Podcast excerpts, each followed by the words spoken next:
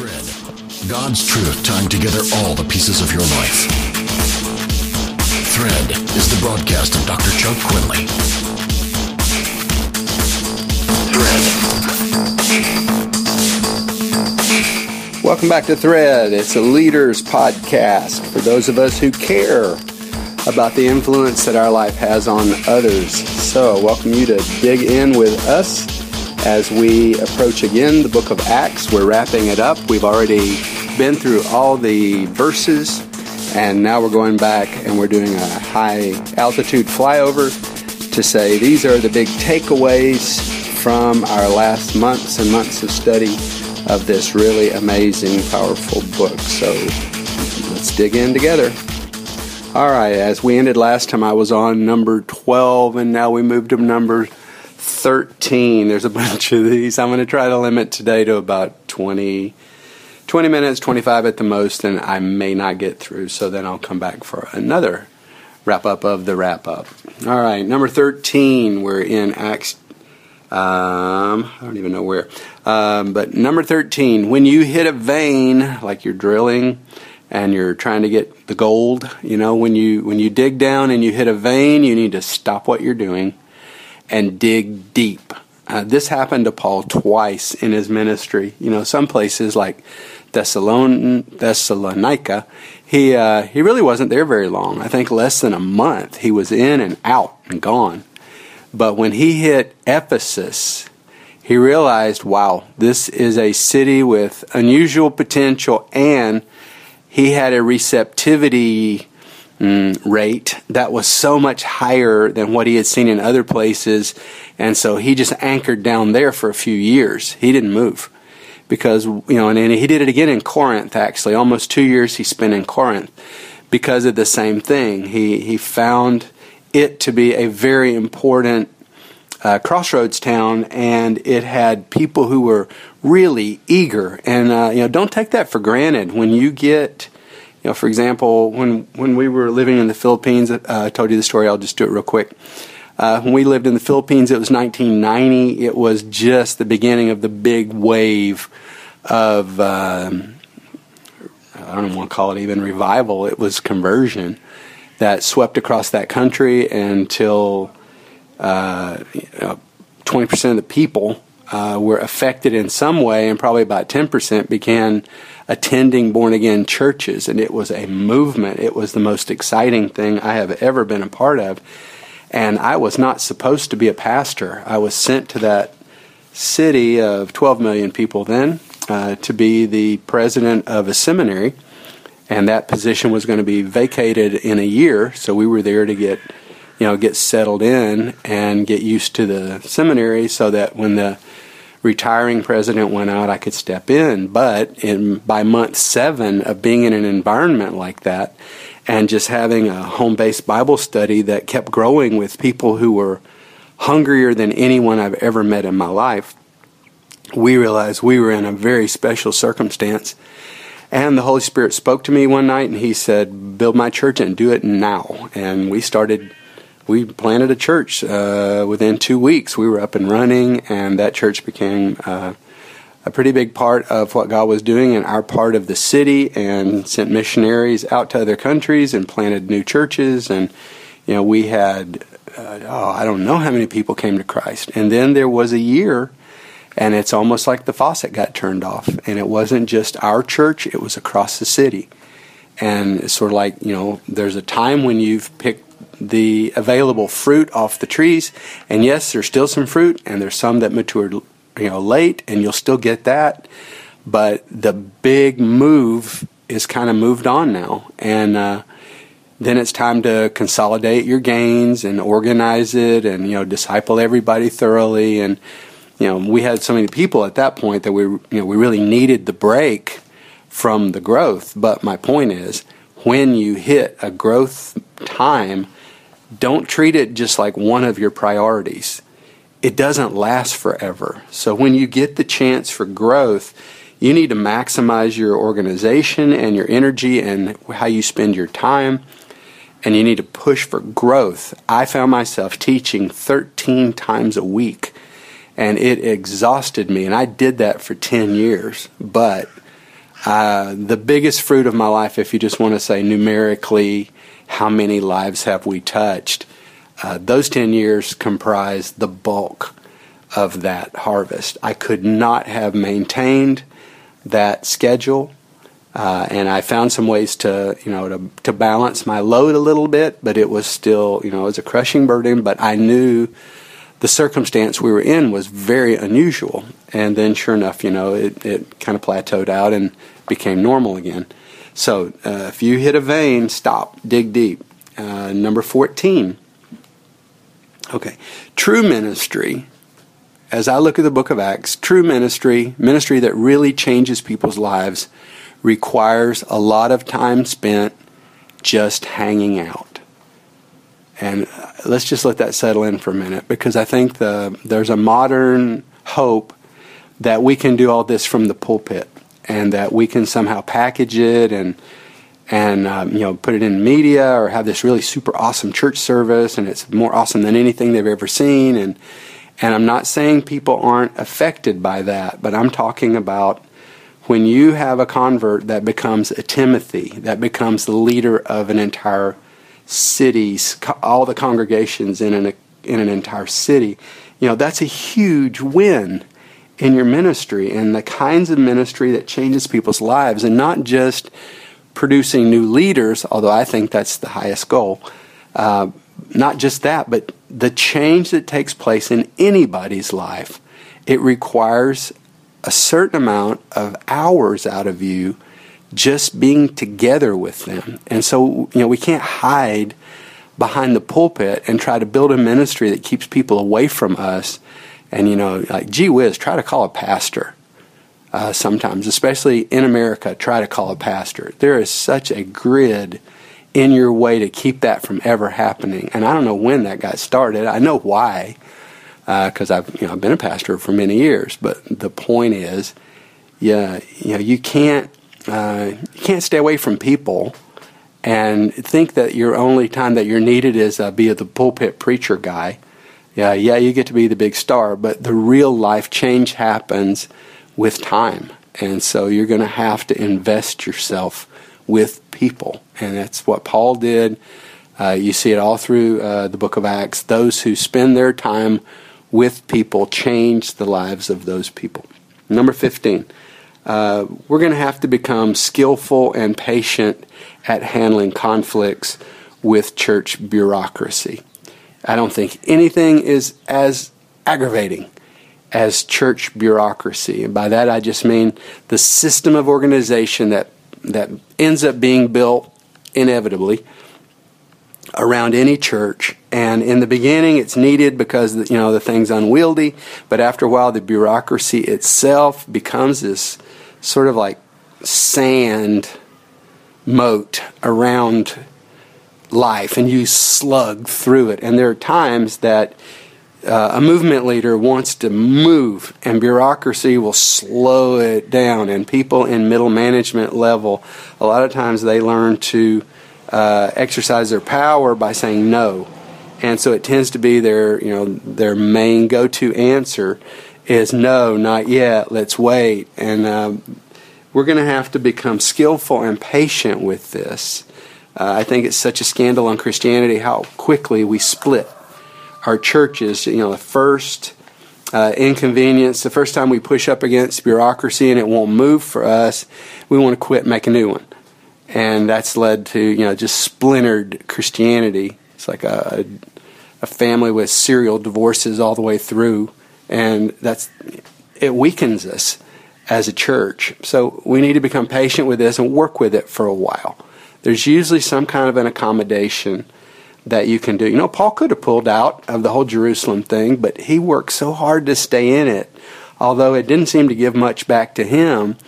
But he just felt like it was wrong to wound the body of Christ. It was wrong to tear it to pieces. You know, I think we need to be really slow to ever split a group away. And if you ever do, don't even think about planting a church in that area. I just think it's so unethical to be part of a church, pull part of the people out, and make your own little church out of them. And I can tell you something else. If you ever do that, you have planted a bitter seed, and that's what you get to That's what you get to harvest later because you're never going to have an end of conflict and strife in a church that starts like that. And uh, so, number 16, and it's related don't let your pride break up a key relationship with a precious brother or sister in Christ. You know, in Acts 15, verse 36, there's that famous fight between Paul and Barnabas over whether to give Mark a second chance. And Paul is just so adamant, no way, I won't do it. And he stomps out, you know, and later, um, hey, that's a ship docking outside. Uh, later on in Colossians 4:10, Paul changed his mind about Mark, and he acknowledges that Mark is actually very valuable and that he needs him in the ministry. But you know, we don't hear much about the relationship between Paul and Barnabas. We assume that it got it got put back together because when Paul mentions him ever in writing, he honors him highly. You know, he never has a tone against Barnabas. You know, it was Barnabas that put Paul in the ministry. And uh, I don't think he ever forgot that. But don't let your pride get in the way. Relationships are so precious. And especially those key relationships. You know, if I have regrets in life, they would center around times when uh, I did allow my pride to get in the way and it, it hurt a relationship. I try not to have broken relationships as much as lies with me. But there are times that I was closer to a person before a certain discussion than I ever have been after it, and I regret those times. I wish I could go back. And this this book you know, reminds us of that. Uh, those relationships are so precious, and we need to be super super careful with them. All right, number 17, chapter 16. Don't ignore your strange, vivid dreams. Uh, I'm talking about real dreams, not the way the word dream is used today for imagine.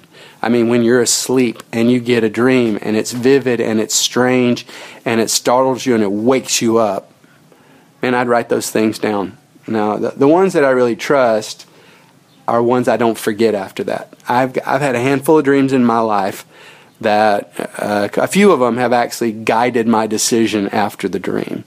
Now, I never had a dream where an angel is talking to me and I hear God say, go to whatever. I haven't had that. Others have. Paul certainly had it. Joseph had it in the New Testament. But um, I have had dreams that were strange, and I know that God often speaks to us through our dreams. And in Acts chapter 16, the entire history of Christianity being European, it came out of a dream. Paul had a dream to go to northern Greece, and he followed his dream. He woke the others up, you know, say, "Hey guys, uh, I had a dream. I know what to do now," because they were they were stuck at a crossroads. They didn't know whether to go toward East Asia or whether to go west and go toward Europe. And he felt this dream was telling him to go to Europe. So don't ignore those dreams. God uses our dreams. Number 18, we need to minister to whole families. There are so many examples in the book of Acts, chapter 16, I think of, where Paul's in jail, he's been beaten with Silas, they're singing, you know, there's the earthquake, they get set free. The jailer says, you know, what do I have to do to be saved? Paul prays for him, but he doesn't stop there. He brings the whole man's family in. He ministers to the whole family. When he was ministering to Timothy, he, he stayed in the home of Timothy. He ministered with Timothy's mother. He knows Timothy's grandmother. Timothy's father's a Greek. And, you know, Paul is familiar with the whole family. Uh, I think of Peter ministering to Cornelius, but not just Cornelius, and his wife, and his children, and his neighbors, and his relatives. You know, minister to whole families. If you have a relationship with one family member, this is the whole thing about ministries that are willing to invest time to lead people to Christ. Then you don't just lead one person, you lead everybody. So, you know, to follow the new convert and say, can, can we, you know, how do we get your family uh, involved in knowing about Christ? What can I do to help? And we, we just learn to, you know, use any opportunity not to minute. For example, if you go to the hospital to visit somebody and there's other people in the room that are related, understand that you have a chance to minister to everyone that's in that room, not just to the person in the bed. So give them some time and focus on them. It's so powerful when the whole family comes to Christ. Lesson number 19 we need to multiply ministers everywhere we can. Uh, in chapter 20 of the book of Acts, verse 17, Paul appointed leaders. He laid hands on them. We see the Ephesian, Ephesian elders. And this was Paul's pattern in city after city, was to multiply leaders everywhere that he could and to raise others up and not be the solo leader. He never wanted that. He wanted to see other people uh, also stepping up and multiplying ministry that way. Okay, lesson number 20. This lesson is that we need trained apologists among us. Uh, an apologist is a person who is skillful at explaining the reasons, like our doctrine, and they're good at debate, not in the sense of just petty arguments, but like reasoned, reasonable discussions with people who are opposed to us. Uh, I think and you know, we've had these leaders like in our, in our generation now, Ravi Zacharias, and I'm glad he didn't keep it to himself. But you know, he started that program to train others to do what he does. You know, to be able to go to the the big thought centers of the world and to stand before the opponents of Christianity and to not be afraid of them. Uh, I noticed what Paul does on Mars Hill, that he was, you know, gee whiz, the audacity and the confidence to go to Mars Hill when everyone there is going to be uh, either ignorant of your position or opposed to your position, and yet to believe that you have what it takes to stand toe to toe, not just as a human, that the Holy Spirit is with you, but there is a certain amount of intellectual preparation that you have to have done before you step into those situations. You know, you don't just go up there blind and and not get blown out of a, a major college campus because they come ready for war. And I, you know, I love when you know when Dawkins and the others were trying to raise uh, atheism to a new level of respectability. And I'm just so grateful for the Christians in Europe that were used by God to you know have debates with them. And, and one brother even went on a tour for across cities in in Europe, having open forum debates with him, and uh, you know a friendship was even established of sorts between them. Uh, you know, to be able to do that, it's very skillful, and everybody can't do it. But God help us to always have those places that train up the next generation of apologists for us. Um, number 21, we need to share the spotlight and give other fellow ministers opportunities to advance. You know, it, it's one thing to say that we need to multiply ministers, it's another thing when it's your turn and you have the chance to stand in the spotlight and you turn it over to someone else. And that was something that I think Paul is always very quick to do. You know, he treats Apollos when he writes about him uh, as an equal. You know, he avoids that feeling that, you know, he's the only true man of God. Uh, you got Aquila and Priscilla. You have others that Paul, you know, he honors their ministry and he wants to give them space to minister as God has blessed them. Okay, number 22. Man, those roosters are going nuts, but I can't do a thing about it. Number 22, honor the work of women. Um, you know, Paul gets beat up so much in modern circles uh, because of some of his comments, mainly in Corinthians, about church problem he was dealing with. But I think if you step back and you look at the the time that Paul lived and the uh, the mindset that was there, especially if you stay in his own culture and go the mindset among Jewish men in that in that day, I think he elevates women to a position so much higher than they have ever been before. And he, he mentions in many different occasions, uh, Book of Romans and other places, uh, he mentions women that he honors. I think of, uh, again, Priscilla, and the book of Acts begins by talking about Aquila, the man, and Priscilla, and then by the end of the discussion, it's talking about Priscilla and Aquila uh, because she had certain giftedness to to that was a public gift, whether she was a speaker or she had a presence, and they acknowledged that, and you know they mention her first, And I think Paul honors that, and, the book of Acts certainly honors it. You've got Dorcas and others that are lifted up as examples of ministry, the daughters of, um, of Philip who prophesied. And, uh, you know, God has always used women in a powerful way. Whether they had official titles or not, it didn't limit the Holy Spirit. And they were they have always been so instrumental in the work of God on the earth. And in the book of Acts, you see that, and in the writings of Paul himself, especially, you see it, I think, even more. So um, we need to honor the work that is done by women. Number 23, uh, in chapter 19, if you find yourself in a crazed mob, you need to get away from that physical location as soon as possible. And I have actually been in situations like this and uh, you you find yourself in a in an environment that was normal, and all of a sudden something new, some new dynamic comes into it, and it's like this mob mentality gets in the air, and some people, you know, they want to try to control the mob and and let, let's speak to the people. And the lesson I get from the book of Acts is that that's a really bad idea.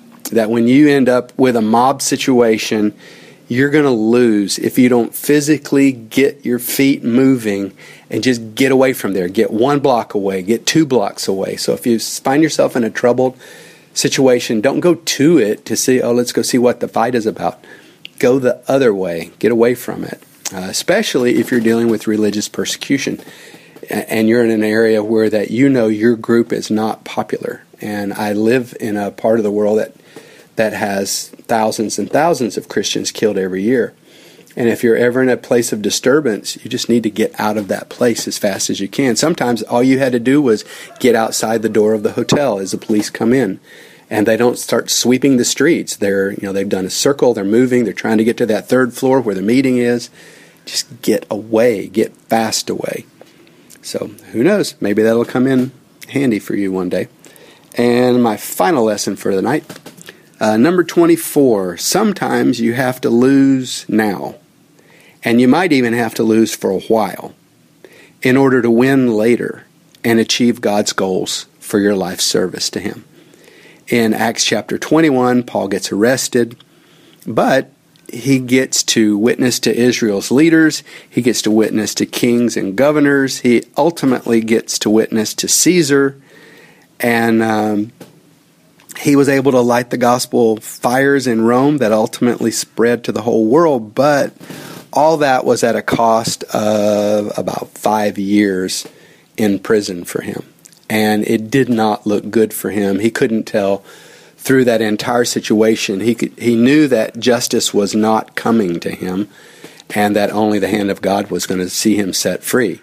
But Paul was willing to lose and lose for a while in order to win the higher calling that God has for his life. And I don't know if modern Christianity is willing to lose. You know, we're so much about winners and teaching people to be winners and come to Jesus and he'll make you a better winner. And I think we need a theology of losing. That's what persecution is. That's what discipleship requires sometimes is that we lose. Not my will, but yours be done was the prayer that Christ prayed just before he lost on the cross which became actually his ultimate victory for all of us.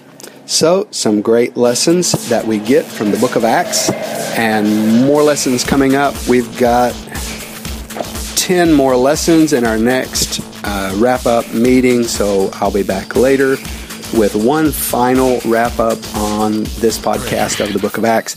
And I'd like to also uh, ask you if you'll send me your ideas of uh, any anything that you'd like us to cover in the Thread podcast, we'll be happy to do that. That's all for now. God bless you and expect Him to use you. I'll see you next time on Thread.